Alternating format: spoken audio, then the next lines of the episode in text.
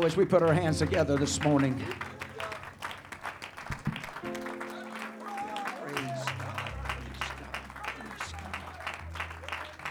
Hallelujah, Jesus.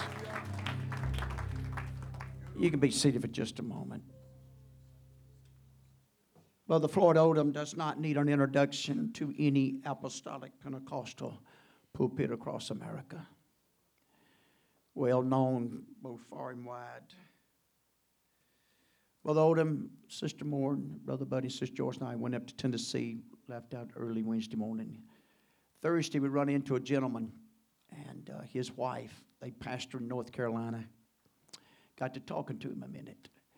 And uh, come to find out he's not too far from Bishop Goddard. Got to talking to him and I asked him, I said, How's, how's the bishop doing? And uh, he said, oh, Wednesday night he went and preached at a home mission church. I got here this morning, just got to praying, and actually came in here. And man, I just, it hit me. I realized with Brother Odom coming this morning, and God reminded me of Brother Gordell was at Wednesday night. The quality of men. One God preachers that's, and I'm sure you don't mind, Brother Floyd Odom's, our bishop's seventy-five years of age. Brother Goddard, I'm sure, is eighty or above, somewhere. That's one reason I felt so strong of holding their classes, and I know we normally do it, but sometimes I don't, but, but my prayer and what got a hold of me this morning was maybe something would spark in their hearts. Don't miss the opportunity we got this morning and tonight to have. And I'm not trying to just lift the man up. I'm talking about where we're at, what we're fighting for, where we're standing, and what these men and the price they're paying, the traveling they're doing, and things of that nature to try to keep us. Tried to keep us where we need to be. And I'm telling you, the Holy Ghost moved on me this morning in prayer up here. Because this God wants to save every soul. This God wants to touch every life. This is the lighthouse. This is the lighthouse. Jesus Christ is the lighthouse. And uh, I want Brother Bishop Odom to come. I want him to, I want him whatever he feels. There's no time. Amen. And I understand. And uh, he knows what he can do. And I want him to know that we're, we appreciate him taking out the time. And having us, having us. Now you got to understand, we just, he could have filled any pulpit. He could have went to any big church. Man, I'm telling you, the Holy Ghost is on, the Holy Ghost is on target. I didn't tell him what to sing. But these men's hearts and passion, desires about Jesus and doing the work of God. God, that's got to get a hold of us. That's what's got to get a hold of us. And the traditions and the doctrines. As we stand and honor the bishop here this morning, I want him to come. I want him, whatever God's laid on his heart, whatever he feels, and the Holy Ghost in this place this morning. What a great honor, church, young people. Please understand. I wanted to bring your attention because if, if I could take myself back to where you're at and having somebody to say, hey, hey, the house of God, the place, the man of God, you, here's your opportunity. Here's, this morning and tonight is an opportunity to, to experience and to be exposed some things and to hear some things and that can set a fire inside of you. And cause something to come alive inside of you that you're not going to find nowhere else. You're not going to find it in the world. You're not going to find it in places. And I'm not I'm not playing down the schools and things of that nature. You're not going to find it in the, the, the, the heroes of the world. But it's places like this. And uh, so if I could just somehow this morning as a pastor of this church to bring that to your attention. And let's take it to heart. Bendale Church, let's give Bishop Odom a good Bendale, welcome here this morning. God bless you.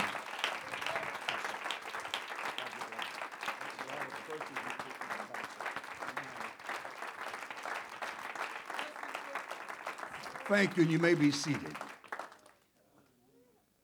It's wise that I go quickly to work because it's legendary about my long sermons. I asked the pastor a few minutes ago, I said, "You have a clock on the pulpit?" He says, "No, sir." I looked at him, I said, "You have a calendar up there?" So I don't want to waste my time. Now, my time don't start until I read my text. And then if you're going to time me, let's go from there. But I can just spare you the trouble. I'm going to preach an hour, okay, if the Lord will help me. It's good to be home. Now, this is not my actual home here in the Bendale community, but I'm from the lower edges of the Pascagoula River Swamp. And uh, you may want some of us to think that you're not swamp people, but you're swamp people. And it's good to be back in the swamp. Mother and Daddy raised my brother, my sister, and I on the end of the swamp where the canals and the bayous stink. Paper mill smelled. In those days, it was Standard Oil. It was rotten. Um, people called it Thiokol, but we called it the pokey plant. I lived on the south side of the swamp, and it was um, the worst side. It's good to be back. This is where I'm from. This is who I am. And I call this another homecoming in my ministry. People like you has helped me and has advanced my life, and it's hard to believe that it's been sixty-six years ago since my daddy took me to old Bishop Brother Buford Miller. And I sat on that old preacher's knee, and he crushed me to his thick chest. Hallelujah. And I acknowledge my call to the ministry. And for me to be able to come back to Bendale is an honor above my explanation. Thank you for being a part of my life. I love you, Pastor. I love you, Pastor's wife. I love the church. I got a call last night from an aspiring evangelist, and he was asking me where I was going to be this weekend, and I told him. I didn't say Bendale. I said, "I'm going to be in the Pascagoula River Swamp." So help me, I told him that. And I told him about my history in this community. Hard to believe that it's been fifty-four, almost fifty-five years ago that I first preached in this part of George and Jackson County. My, my, and to come back is indeed an honor. Praise the Lord. Praise Enjoy the music. I guess um, word's getting out about me because uh, you're just one in another long line that says, "I feel like singing an old song." Brother Odom is here. Thank you for the old songs. I'm hearing songs today I don't even recognize. I'm hearing a rhythm and a beat that doesn't feel comfortable with me. I'm all for shouting and rejoicing, but we need to be able to shout and rejoice without the music. But some people let the music be their cue, and then that's the time to start their swaying and gyrating. That's not true worship. Thank you for the old songs. I love you very much. I pledge my effort to Jesus Christ. I don't always announce my titles for the night sermons, but I pre-planned today that I needed to announce my title for tonight, just in case my title may cause some of you to maybe pick tonight to stay home. Today, I'm going to preach about Jesus Christ. Tonight, I'm going to preach about Jesus Christ. And if you're not here, I'm going to assume that you think you know everything that you need to know about him. But you'll never know everything about Jesus. I think I want you to stand just for a moment of honor to the scriptures. However, if this will not violate If this will not violate the traditional dogma of a Pentecostal church, I'm not going to read a text from the Bible. I'm just going to refer to it. And please don't go there and try to read all eighteen verses. of this chapter while I'm preaching. Today my title will come from, and my sermon will come from, the thirteenth chapter of the book of Revelation. The thirteenth chapter of Revelation is the home of eighteen verses. Revelation chapter thirteen is the home of five hundred thirty-four words. I have personally named it. Scholars didn't advise me to do this. I have named Revelation thirteen as the darkest chapter in the Bible. I have named Revelation chapter thirteen as the most horrifying chapter in the Bible. I have personally named Revelation chapter thirteen as the most alarming chapter in the Bible, because it's the grand explanation of your greatest enemy, who is Satan. In this chapter, you will learn about a seven-headed beast that comes up out of the sea. The seven-headed beast has ten horns, and he has crowns on his horns.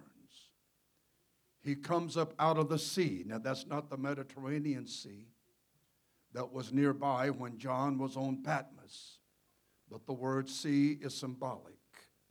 He came up out of the masses of humanity, a sea of people. And um, he had the appearance of a leopard. He had the paws of a bear. He had the voice of a lion. What a freak. Now that's symbolic. A leopard is not necessarily the fastest of all the African animals, but he's in the top two. It said the cheetah is a little faster than the leopard. But what the leopard has is that his spots so camouflage him that you can't even see him in an open field.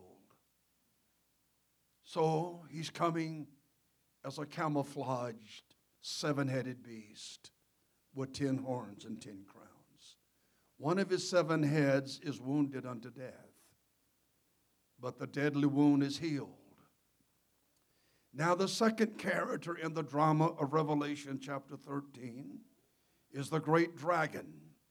You'll find his characteristics in the previous chapter, chapter twelve. Very similar to the seven-headed beast that comes up out of the sea. He has seven heads, but not one of those heads are wounded to death. Ten horns and ten crowns. Now in chapter twelve, he's waiting for a woman that is clothed with the sun, with the moon under her feet, and with a crown of twelve stars on her brow to give deliverance of a man-child. And that man-child will rule the world with a rod of iron. And the great red dragon in Revelation chapter twelve was waiting for a baby snack. He was going to devour this woman's baby. Now that woman is Israel. That baby is Jesus Christ.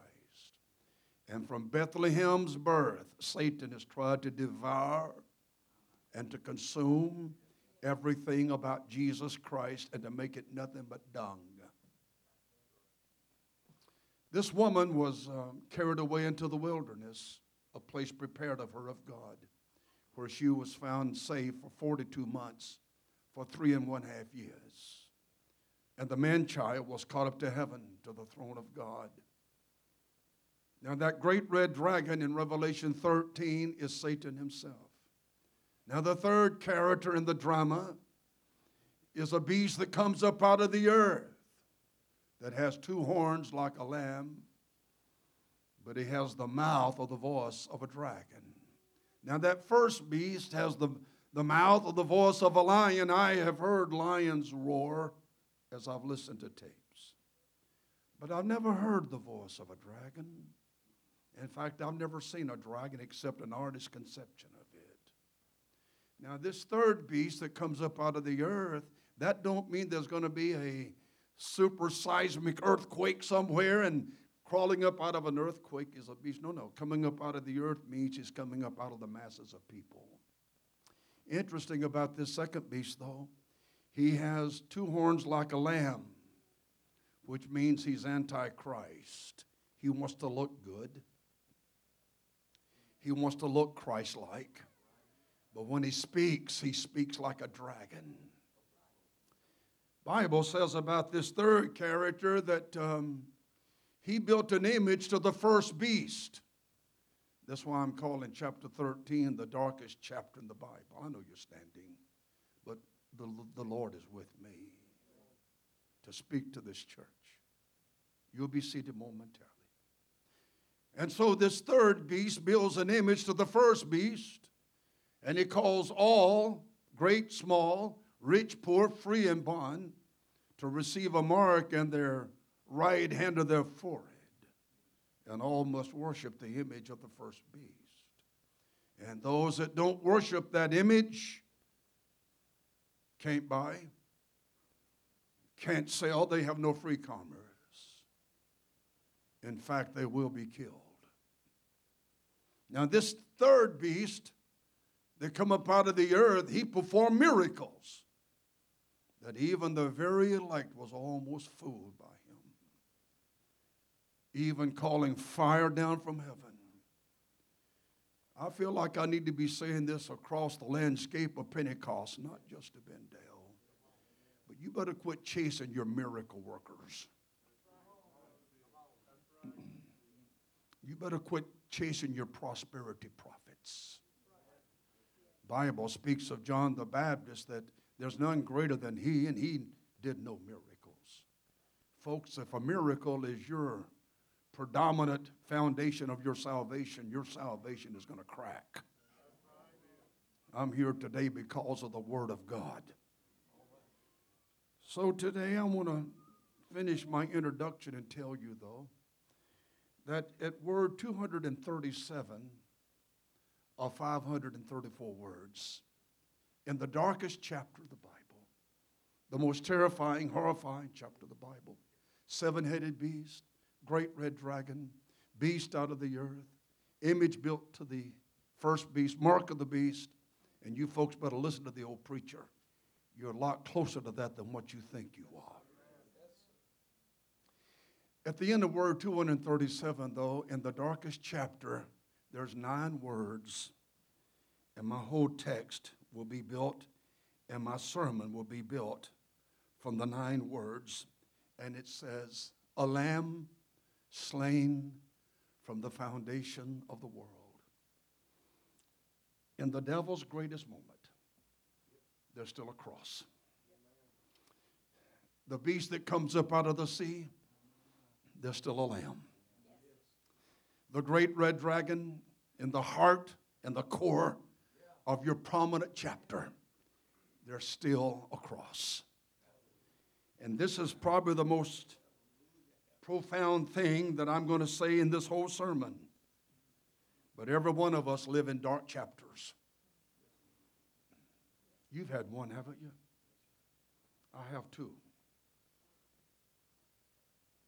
But in my darkest chapter, there was a cross. And there was a lamb. And in the darkest chapter of your life, are you listening to me, dragon? In the darkest chapter of your life, listen to me, beast out of the sea and beast out of the earth, there's still a cross. And I have come to make this announcement to America. And I know that this will fall on, what, one hundred twenty-five years today, sets of years. We're living in the darkest hour of my nation. We have totally and completely turned our back on God.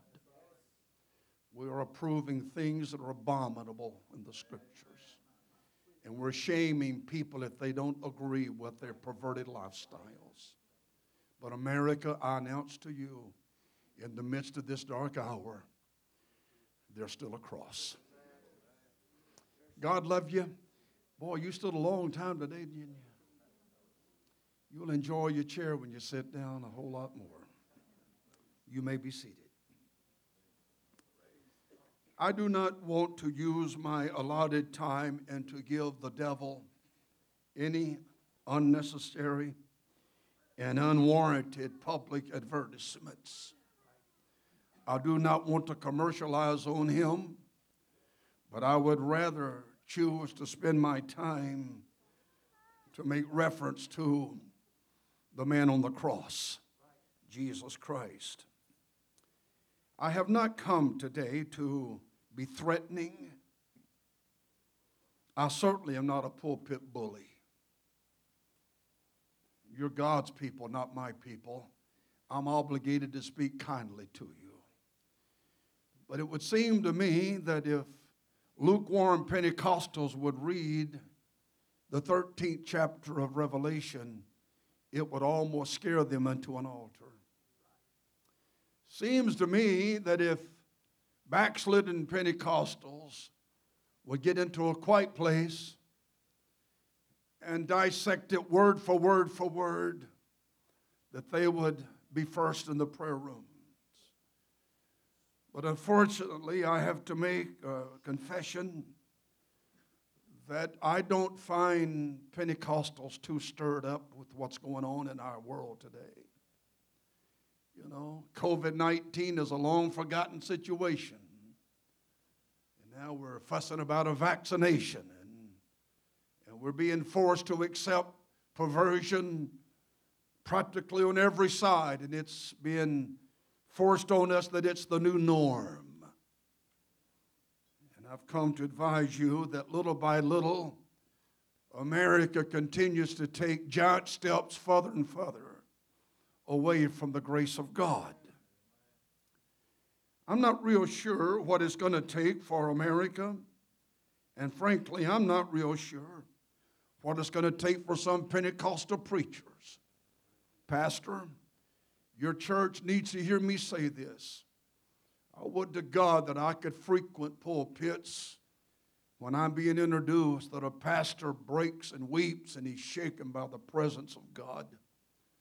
I'm in so many churches, it's just another Sunday activity, it's just another sermon, but not anymore in my life. It's not just another sermon. Every church service has eternal value to it. Every sermon that I preach, and I'm well over fifteen thousand of those by now, this one is the most important that I've ever preached. Because I'm reaching not only for a perverted world, but I'm also reaching for the seven churches of Asia. Uh, the Ephesian church was the backslidden church. The Smyrna church was the persecuted church. The Pergamos church was the licentious church. The Thyatira church was the lax church. The Sardis church was the dead church. The Philadelphian church was the church of brotherly love, and the Laodicean church was the lukewarm church. I'm reaching for every spirit that's in those seven churches. The Lord is soon to come. Now, John is in the core of the book of Revelation. It's chapter thirteen. To be exact in percentages, chapter eleven will be the mid-chapter of the book. But John just simply begins to write it. And he said, behold, I saw a beast coming up out of the sea. Seven heads, ten horns, crowns upon his horns. It's, and the name of blasphemy was written upon all seven heads. He blasphemed God. He blasphemed heaven. He blasphemed the tabernacle of God, and he blasphemed all that is God. And the Bible quickly moves, and I shall move quickly with it, that when the third beast comes up out of the earth, he builds an image to the first beast, and he causes all, rich and poor, free and bond, doesn't matter what color of skin that you have. It doesn't matter what your orthodoxy theology might be. It doesn't matter how much money you have or how poor you might be. He's going to shut down normal and average commerce. You can't buy and you can't sell, and he's going to force a worship service. He's going to force a church service. He's going to force religion. And he's going to cause all men to worship the image of the beast. And this beast is full of blasphemy. You see, when Lucifer was cast out of heaven, and we find this recorded by the, the poetical prophet Isaiah in chapter twelve and chapter fourteen, that he drug out of heaven with him a third of the stars. And since then, my world and your world has been filled with every antichrist and every anti-God. I'll advance it. And with every anti-name of Jesus and every anti-receiving the baptism of the Holy Ghost and every anti-holiness living, and it has filled the earth today. And it's no wonder to me that the church is in the heat of its greatest battle. I personally allude to the theory, and believe it, that Satan already knows he has but a short time. And he's throwing everything in his hellish arsenal against God, against the church, against pastors, and against the ministry. Obviously, you can tell by my lengthy and slow crawling introduction, I have no intentions of leading you in a Sunday morning pep rally at the Bendale Church. So without me leading you in a pep rally, I've already read the full book, the front of the book, the middle of the book, and the back of the book. He's not going to succeed. The church will be triumphant. The gates of hell shall not prevail against the church. Now, there's two hundred eighty-four more words left in chapter thirteen after I got my text. And if you want to judge my homiletics, that's fair game. I've been judged the last fifty-five years. When it comes to preaching, and I fear not your judgment. But what I want to emphasize and redundantly say again, that in the darkest chapter of the Bible, there's still a cross. In the most terrifying chapter of the Bible, there's still a cross. John described the first beast fearfully.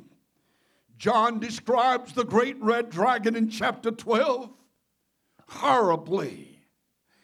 John describes the beast that comes up out of the earth frightfully. But I think that it was not just an author's accident that those nine words were slotted into verse eighteen. In the middle of your greatest moment, beast that comes up out of the earth. In the midst of your greatest moment, you fire-belching red dragon. In the midst of your most miraculous moment, beast that comes up out of the earth, there's still a cross. And you're not gonna defeat the cross. I hope that I can say this just to bless me, and I, if it blesses you, then that's Lanyap. But I want you to know, oh, that's an old Cajun word. Uh, go figure it out. I want you to know that in my darkest hour, Jesus was there. In my saddest moment, Jesus was there. In my fiercest battle, Jesus was there. When it looked like that I was going to die and not live, Jesus was there.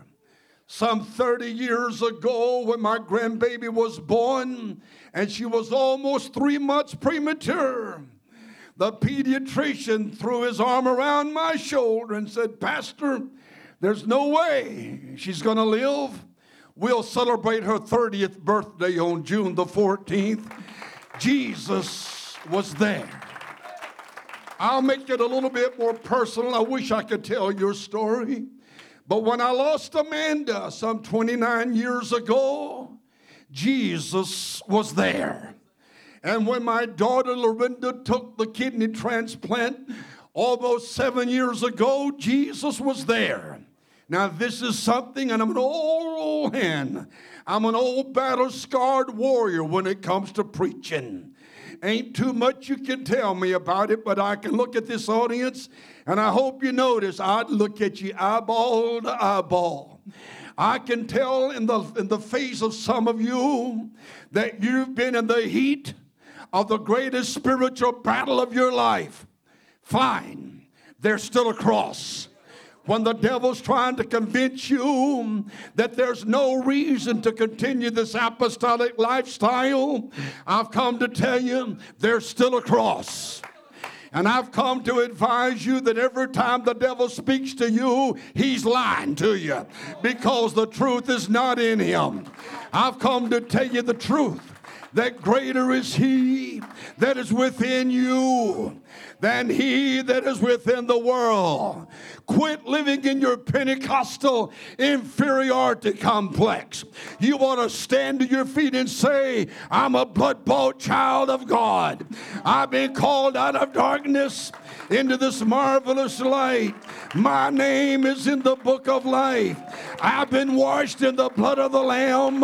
I've been filled with the Holy Spirit. Come on now. There's power in you even right now as I speak. Let's clap our hands.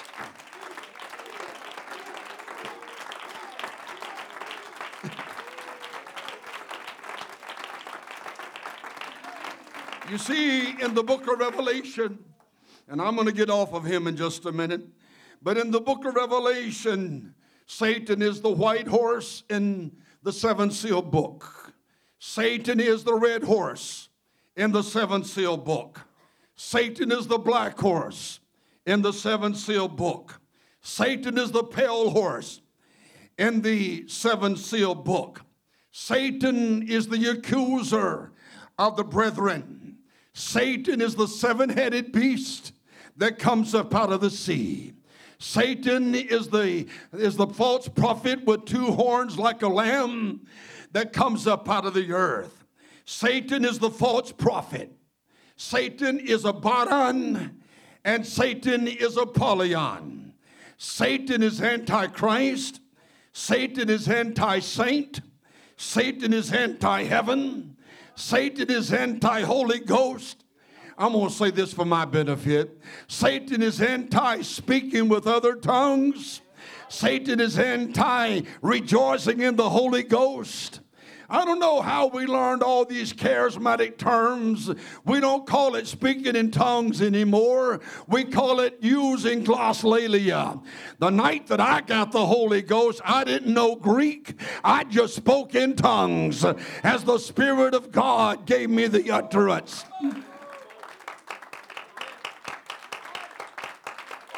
The more I'm traveling across America, the more I'm hearing Jesus referred to as God, and he is God, as Lord, and he is Lord, and as Savior, he is Savior. But Satan does not fear his titles. It's time to go back and use his name. You said it right.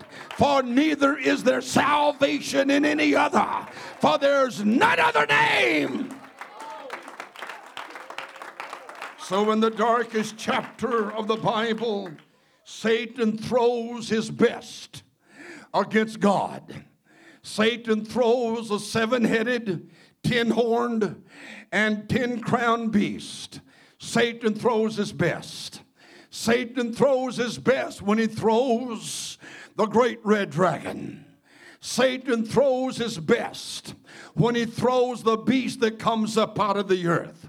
Satan throws his best when there's an image built to the first beast, and the mark of the beast is compulsory and it is required.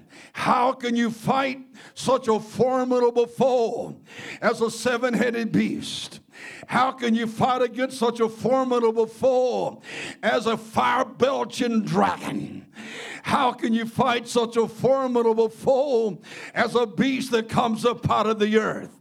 How can you fight such a formidable foe as an image built to the beast and commerce is cut off? So heaven decides, I'll throw my best back at you. I'm not going to throw Moses at you. I'm not going to throw Elijah at you. I'm not going to throw one of the major or minor prophets at you.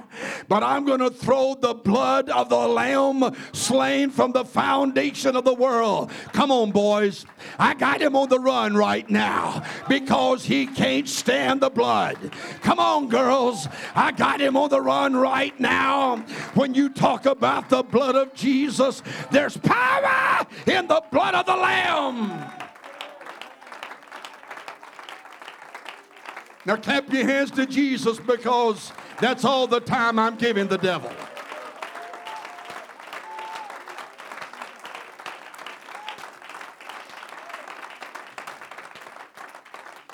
Hello, Jesus. I'll give the rest of my time to you. You're being seated. In the book of Genesis, God took out of the body a motherless man, Adam, a woman that had no earthly mother, whose name was Eve. In redemption, God took out of the body a virgin woman, a man that did not have an earthly father. Jesus Christ was conceived contrary to the laws of nature. When Jesus Christ was conceived, he suspended the rules of human biological reproduction. You see, when the, when the Holy Ghost overshadowed the Virgin Mother Mary, the baby was conceived in her womb. But thirty-three and a half years later, when this woman that was overshadowed by the Holy Ghost and she conceived him in her womb, she was in the original and charter members of the one hundred twenty of the New Testament church. And when Mary, thirty-three and a half years later after conceiving him in her womb, she received him in her heart. I want you to know that Jesus is Mary's earthly son, but Jesus is Mary's earthly father. Jesus is older than his own mother. And if you don't believe that, you're not going to believe this. And he's the very same age as his father. Not because they're co-equal, not because they're co-eternal, but he's the same age of his father because he is the father. Those that deny the oneness of the Godhead, they will agree that Jesus Christ is the water of life and the bread of life, and their theology is right. They will agree that he's the lily of the valley and the rose of Sharon, and they're right because he is. They will agree that he's the Lamb of God, but he's the Lion of the tribe of Judah, and their theology is right because it is. Is it two o'clock yet? Well, they're looking at me like it is. Quit shaking your watch. It's running. They're right when they call him the Lamb of God and the Lion of the tribe of Judah. They're right when they call him the bright and the morning star and the Son of righteousness with healing in his wings. They're right in their theology when they call him the Prince of Peace and the King of Kings. They're right when they call him both Lord and Christ, or divine and humanity, but they cannot bring themselves to say that he's both the Father and he's the Son. I'm going to give you a revelatory statement statement right here. If he's the king, the king is always the father. If he's the prince, the prince is always the son of the king. And he is the King of Kings, and he is the Prince of Peace. He's the Father King, and he's the Son Prince. I'm glad to tell you there's no co-equality and co-eternalship. For Jesus said that all power is given unto me both in heaven and in earth. I want all of you Pentecostals to hear me. You're not in a frail church. You're not in a weak church. You're not in a fainting and a stumbling church. But this church is victorious through Christ the Lord. He was found in the temple, and how they concluded that he was twelve years old, I have no idea. I doubt that he flashed his birth certificate, because how can you give a birth certificate to someone that's older than the ages? But someone concluded that when they found him in the temple that he was twelve years old. And being twelve years old, he startled the lawyers of theology. And being twelve years old, he baffled the religious lawyers. And being twelve years old, he astonished those that saw him. And being twelve years old, he amazed those that heard him. And while the Bible never says it, in my version of the King Odom Bible, thank you very much. Praise the Lord, somebody. I feel like I fell off the high dive and did a belly buster. But in the Odom version of the Bible, somebody had to try to ask him, son, how old are you? Here he was astonishing and amazing. Here he was baffling lawyers. Here he was confusing theologians. How old are you? And Jesus could have said it like this. Well, on my mother's side, twelve years ago, I was born six miles down the road in the little shepherd's village of Bethlehem. But if you want to know how old I am on my father's side, well, let's talk about it. I'm known as the root of David, so that'll make me at least a thousand years old. I'm known that before Abraham was, I am. That'll make me at least seventeen hundred years old. I am known as Daniel's Ancient of Days. That means there's no time limit upon me. In fact, if you want to know the truth, I'm the Elohim of Genesis chapter one. In the beginning, Elohim said, let there be light.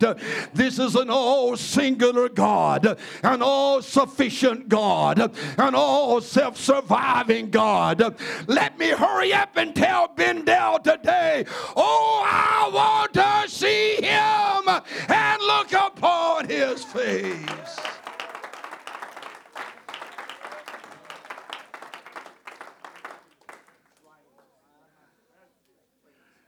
Can I give you some old preacher advice real quick? The more I feel some of you rushing me, the slower I'm going to get. I feel the Holy Ghost in the house.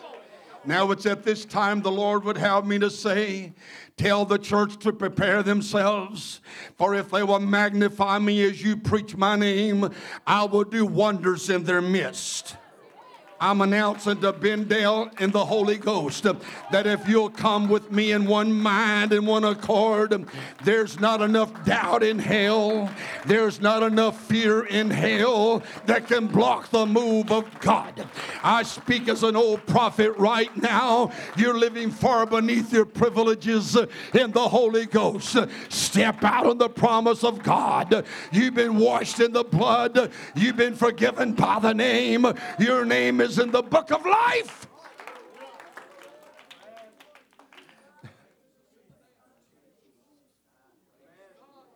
I'm just talking about Jesus a few more minutes. Be seated. You can't teach Jesus anything because he already knows everything. Jesus can't leave here and go there because it's already there, and when he gets there, he's still here. Be-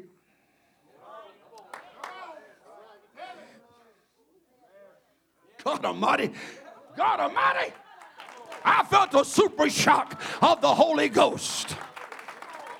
For where two or three are gathered together in my name in Bendale, Mississippi, mark it down, I'm there.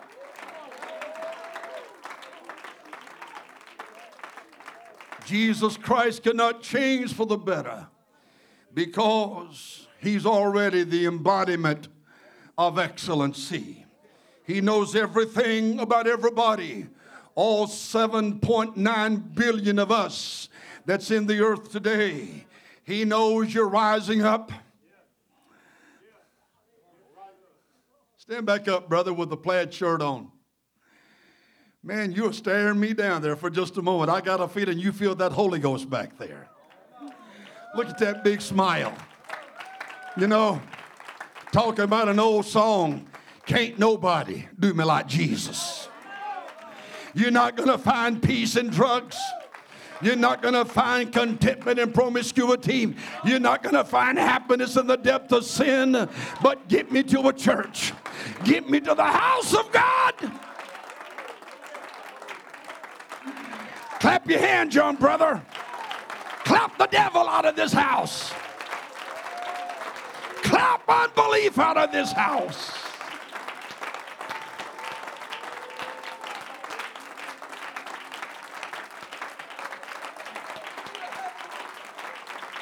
He knows. He knows the number of the stars. All one hundred billion of them. And if you're not impressed by that, he knows them by name.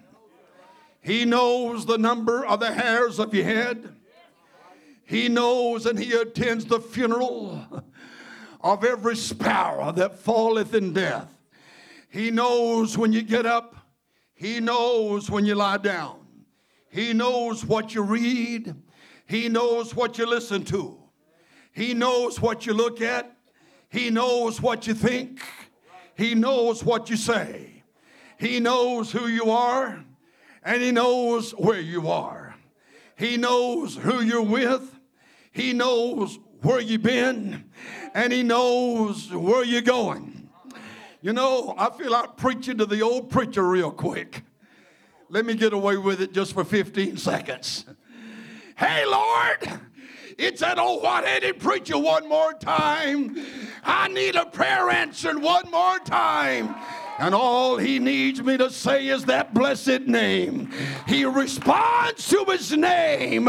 He responds to worship. He responds to praise.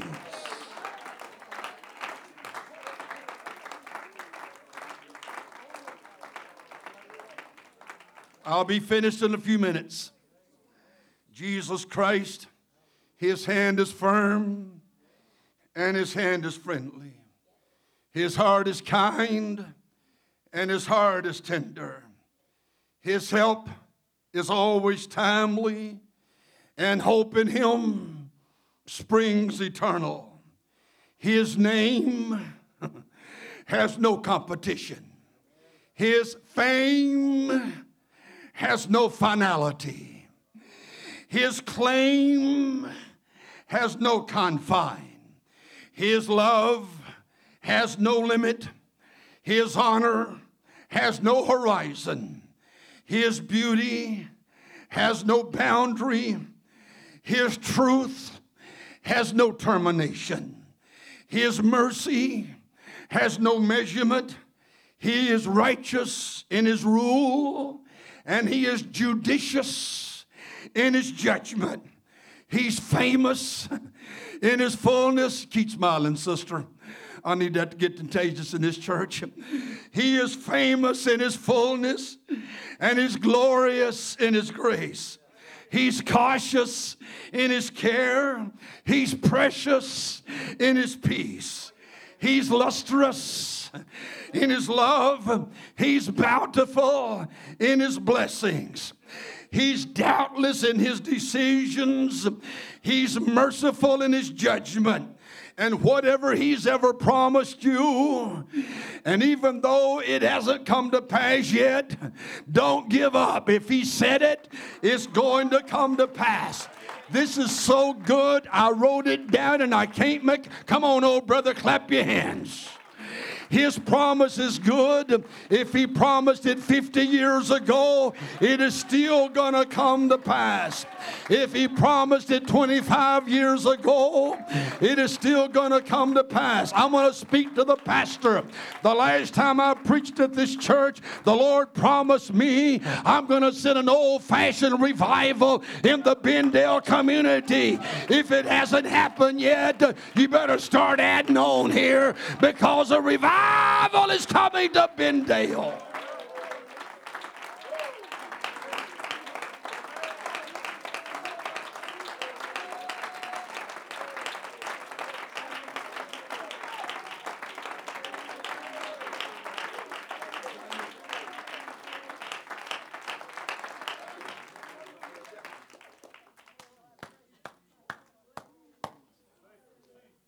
So I started to preach until you just absolutely rudely interrupted my preaching.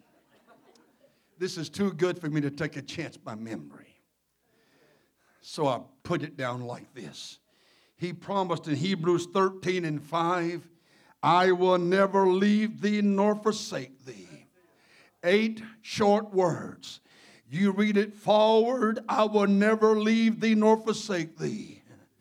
Eight short words, but you flip it and read it backwards. Glad to be back in the swamp. You want to read it backwards? I will never leave thee nor forsake thee. That's the forward rendition, but read it backwards. It's all the same. Thee forsake or thee leave, never will I. If he's promised it to you, his promise is righteous. I will never leave thee. You felt that one, huh? I've been waiting on you. I've been waiting on you. He promised it forward. I will never leave thee nor forsake thee. But read it backwards. Thee forsake or thee leave, never will I. It all means the same. What I'm trying to tell you, he's my leader in the pathways of righteousness. What I'm trying to tell you, he's got my back. Because surely goodness and mercy, I'm going to say that directly to the headquarters of hell. You better to watch out for me, because Jesus has my face and Jesus has my back. You don't have to look back, because goodness and mercy is following you.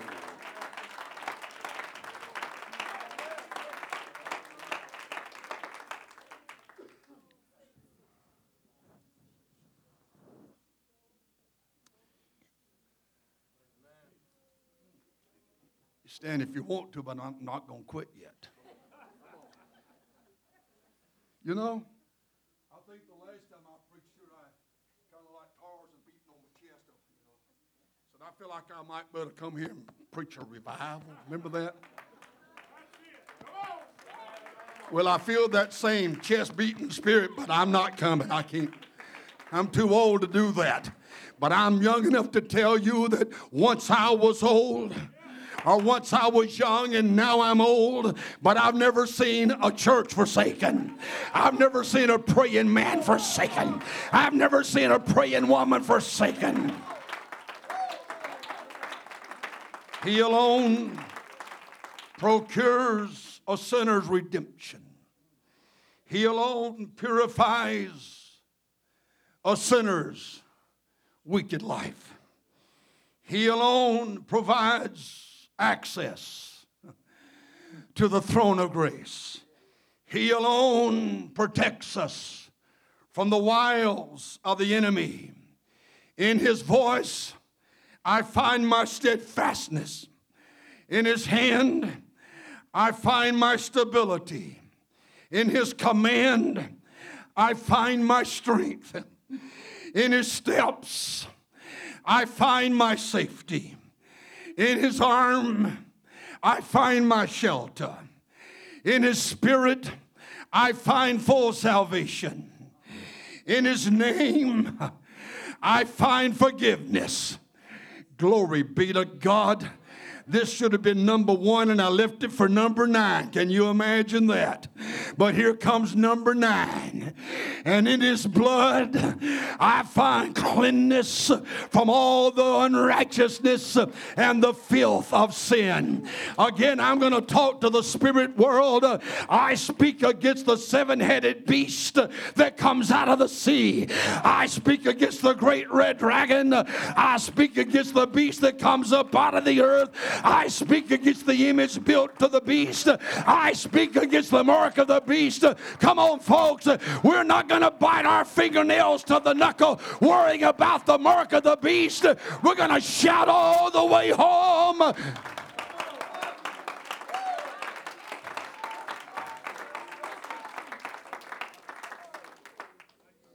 And, and in all sincerity, I do know that I've already preached nigh unto an hour.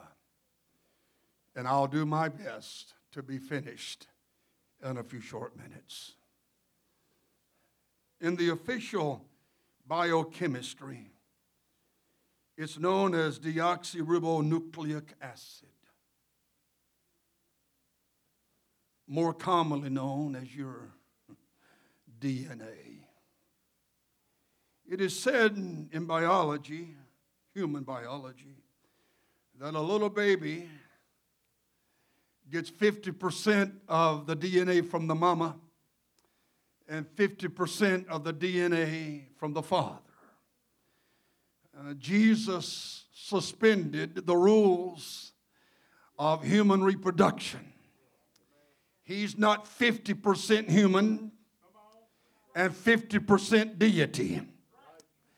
I'm glad to tell you that Jesus Christ is full man. Well, if that's the strongest the amens I'm going to get on that, I'm concerned about what I'm about to say. But I want to say it anyway without an amen if I must. He's not fifty percent God. He is totally God. Woo! He is completely God. God Almighty. Oh, Jesus. Oh, Jesus. I know at my age I'm supposed to have a little more dignity than what I'm having right now, but I can't stand it. It's like fire shut up in my bones. He's not fifty percent God. He's completely God. So I'm going to walk you through a few forensic files of the Scripture, a few D N A tests.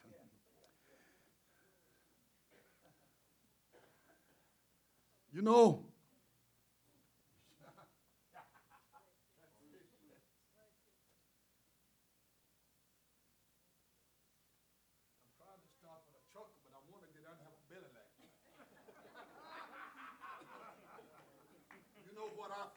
Bendale Church, I feel like that Jesus has put his fingerprint on this church.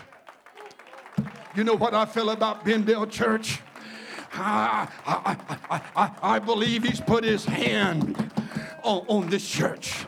Uh, you know what I think about Bendale Church? Uh, we, we, we, we found a footprint, and we got some forensic evidence. Uh, I believe the footprints of Jesus is all over this church. Uh, and the reason you shout the way you shout, the reason you rejoice, the reason... Go ahead, little sister, that's in order. You call that the D N A of the Holy Ghost.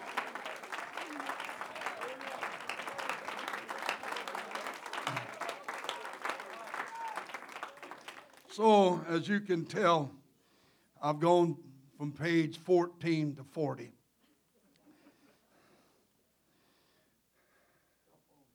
So, Jesus was entering into Jerusalem, and there was a blind man. And so, the great profundity of discussion, who sinned? This man, or did he himself sin and that he was born blind? His parents? Who? Jesus said, neither. One translation says that he was born this way that I could prove something to an unbelieving world.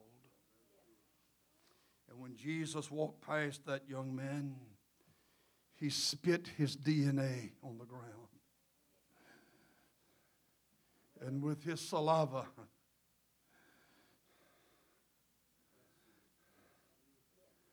he just smudged the grit and the grime. I know it's it. You feel it too, don't you? Hallelujah. I'm, I'm going to close. Well, you're thinking I'm lying about that already, but he left his D N A. Who did that to you? I don't know. What did he do? Well, he left his D N A on my eyes. And forensic evidence will prove that Jesus could be located at the scene of the crime, I mean the scene of the miracle. And he says, I don't know if he's a sinner or not. But the old boy said, one thing I know, once, once I was blind.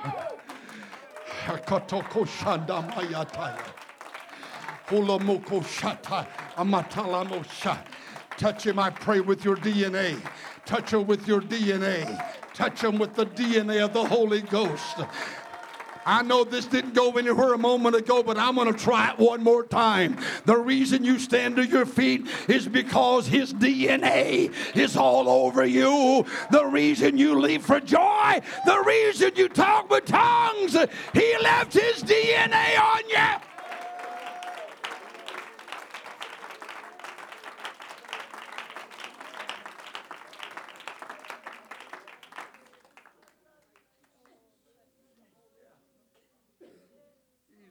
Up here, when I ask them a question, they just look at me. I've asked them once, what time is it? And Brother Ford finally grunted, that's right.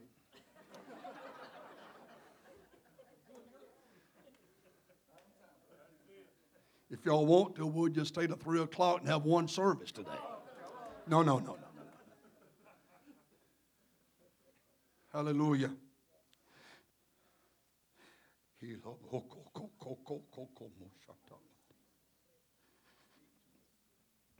so I, I think that I can communicate better if you're comfortable sitting down.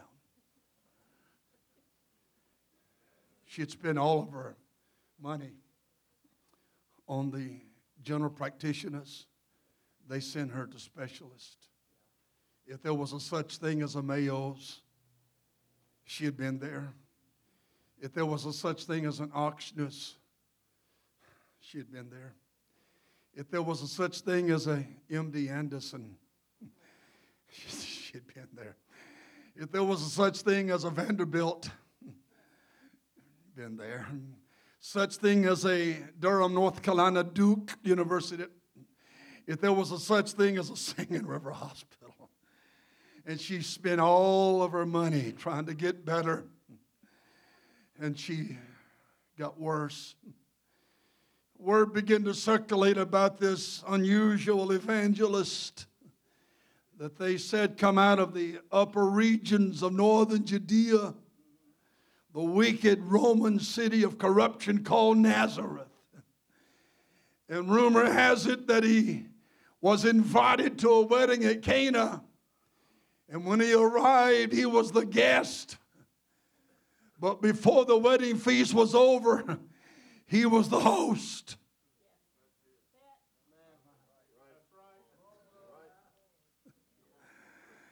Rumor had it that uh, he was trapped in a storm-tossed little boat, and he just spoke to the invisible wind and through the tempestuous waves. Finally it was said, what manner of man is this, that even the wind and the waves obey him?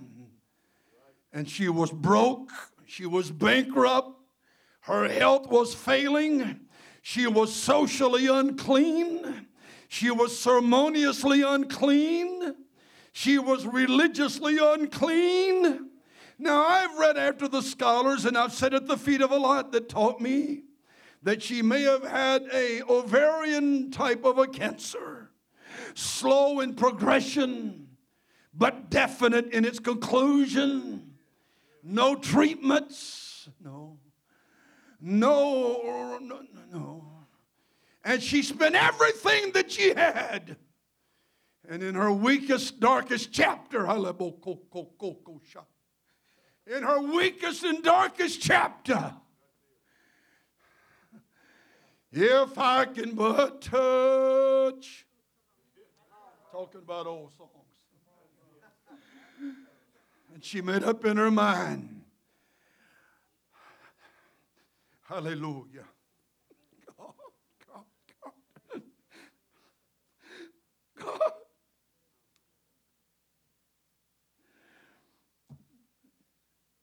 She said, if I can only touch his hem. And lo and behold, when that little fingernail scraped the hem of him,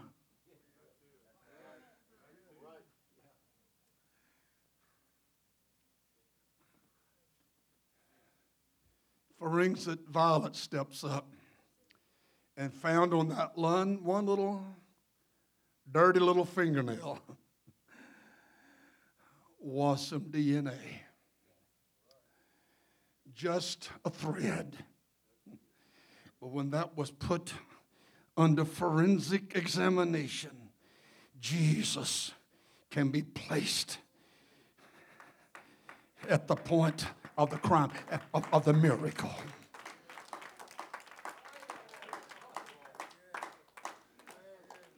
I hope you folks don't think that I'm working this hard today to improve my health.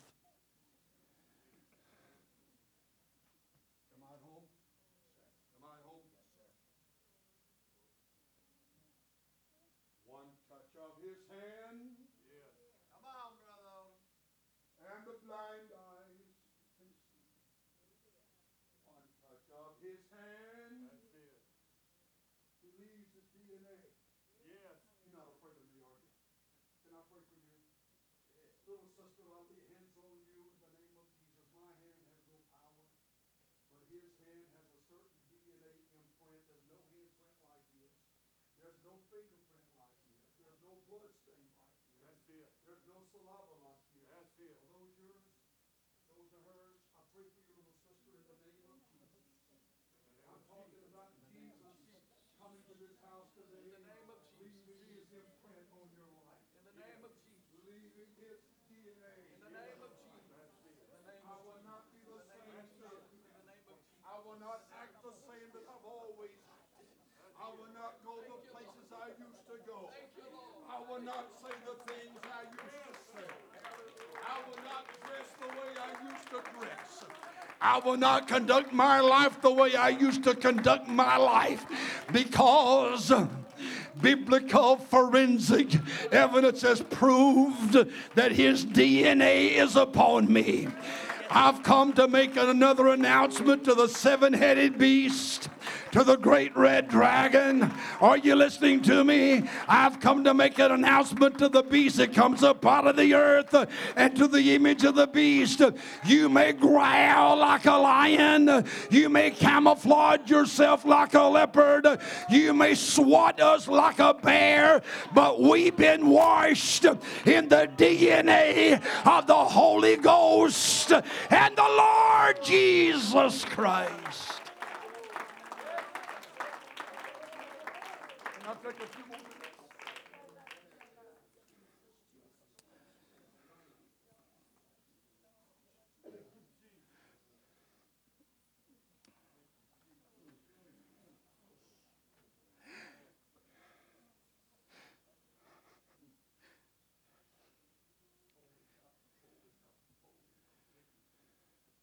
In Revelation thirteen and eight, in the heart and the core of the darkest chapter, eight words, a lamb slain. The word slain means that they butchered him, as you would flay and fillet meat. The word slain means they violently ripped his flesh. I conclude with my comments. The death of Jesus Christ cannot be ruled accidental. The death of Jesus Christ was not manslaughter. The death of Jesus Christ was not justifiable homicide. Jesus Christ was not killed in self-defense. He was not executed, thank you very much. He was murdered. His death was not by a drive-by shooting, like a bunch of mafia gangsters would mow him down. His death was not because of road rage. His killing was plotted. His killing was pre-planned. His killing was promoted. His killing was premeditated. Jesus Christ was the very first victim of a hate crime. He was a victim of assault and battery. Why don't you just kill him and get it over with? They wanted to hurt him. They wanted to injure him. They wanted him to feel every shocking sensation of pain. They gorged his brow with seven-inch briars. They slapped his face with fat palms. They smacked his cheeks with clenched fists. They pulled his hair and they punctured his palms. They pierced his hand. They stabbed his side. They nailed his feet. This was not accidental. This was not reckless. This was not negligent. This was premeditated. They wanted to slay him, but the more slaying they did, the more D N A he spread. The more viciously butchering him, the more power in the blood that had done better to have suffocated him and not let him bleed. You didn't hear that. That had done better to have choked him by asphyxiation and not let him bleed. But once he started bleeding, look out, devil. Once he started bleeding, look out, alcoholic. Once he started bleeding, look out, drug addict. Once he started bleeding,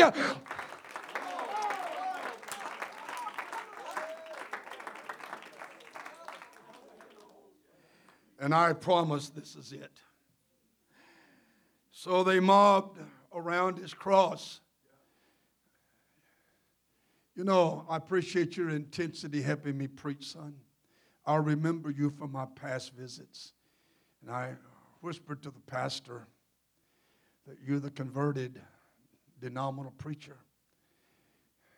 You feel that Holy Ghost? Have you ever felt Odom's anointing? Come up here. You're going to feel the old preacher's anointing today.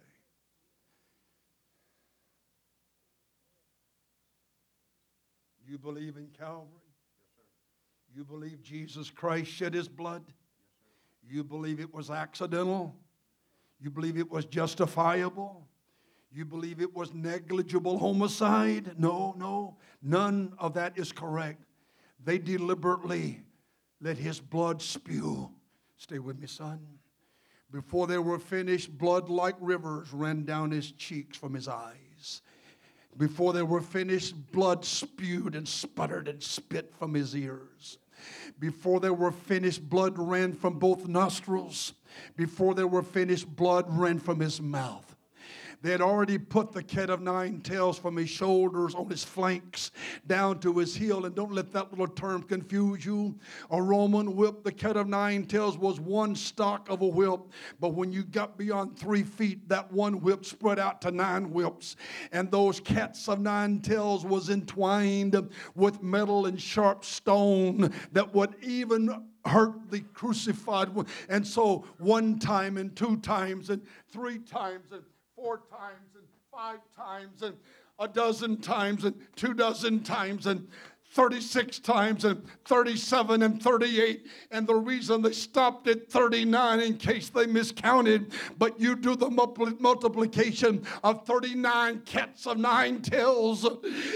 Nine times thirty-nine. three hundred fifty-one lacerations on his body. And you think this was accidental. And you want to come to church at Bendale and have your pride and want us to think that your brother and sister somebody, and we want to strut our stuff, and I'm preaching to you now. I have nothing to glory of except in the cross. I have nothing to boast of except in the cross.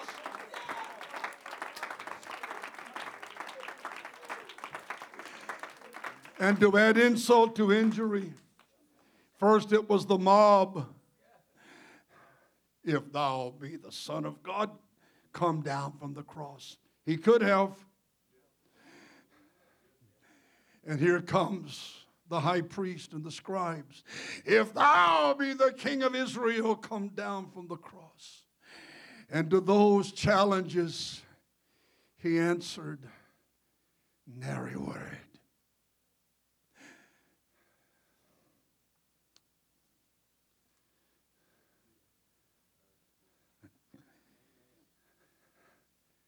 But somewhere I can hear the whispers of the glory world.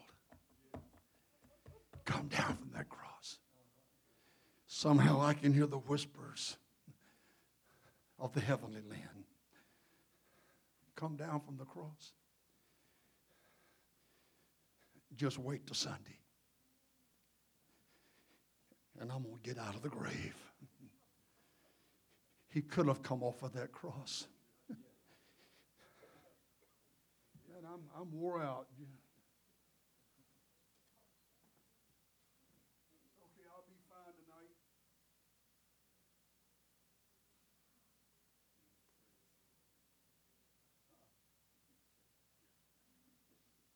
Father, let this man feel this old preacher's spirit of anointing. Let this dear man feel the presence of God that's in my life. Don't ever let him doubt his conversion. Don't ever let him doubt what you've done for him. Pray, son. Pray right there. Yeah, pray loud. In the name of Jesus. In the name of Jesus. Hallelujah. In the name of Jesus. Are you a backslider? Are you a backslider? All you've got to look for is a seven-headed beast.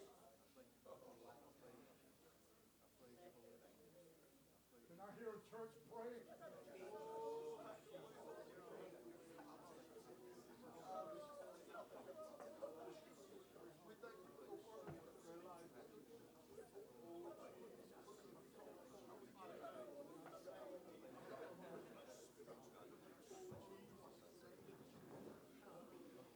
In the midst of your darkest chapter, you've got a cross to go to. In the midst of your saddest hour, you got a lamb slain from the foundation of the world to go to. In the midst of your greatest trial and temptation, there's a cross. There's a cross. There's a cross. I wonder who will be first. Don't wait. Who will be first to run down this aisle and throw yourself near the presence of the Lord Jesus Christ? There's room at the cross for you.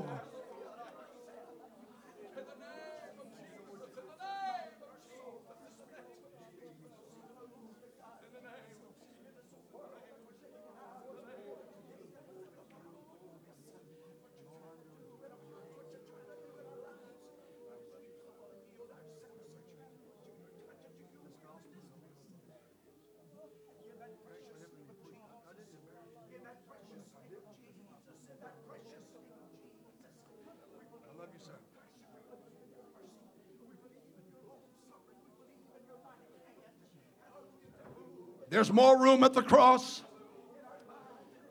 Without the Holy Ghost, all you've got to look forward to is a seven-headed beast, a beast out of the earth, a great red dragon. But if the D N A of Jesus Christ is in your life, on your soul.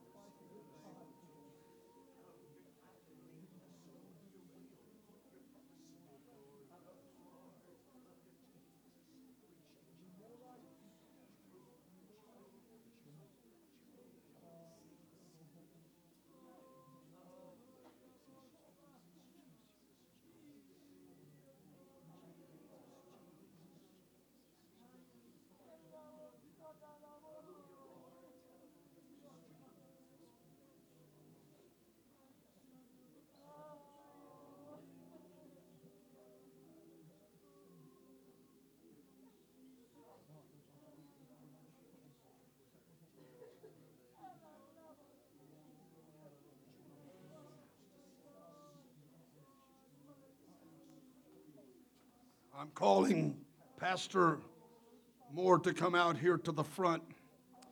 I want the men together quickly. Don't be, have to be asked twice, men. I want the men together quickly, and I want every man to find a way to put a hand on the preacher pastor. Praise God.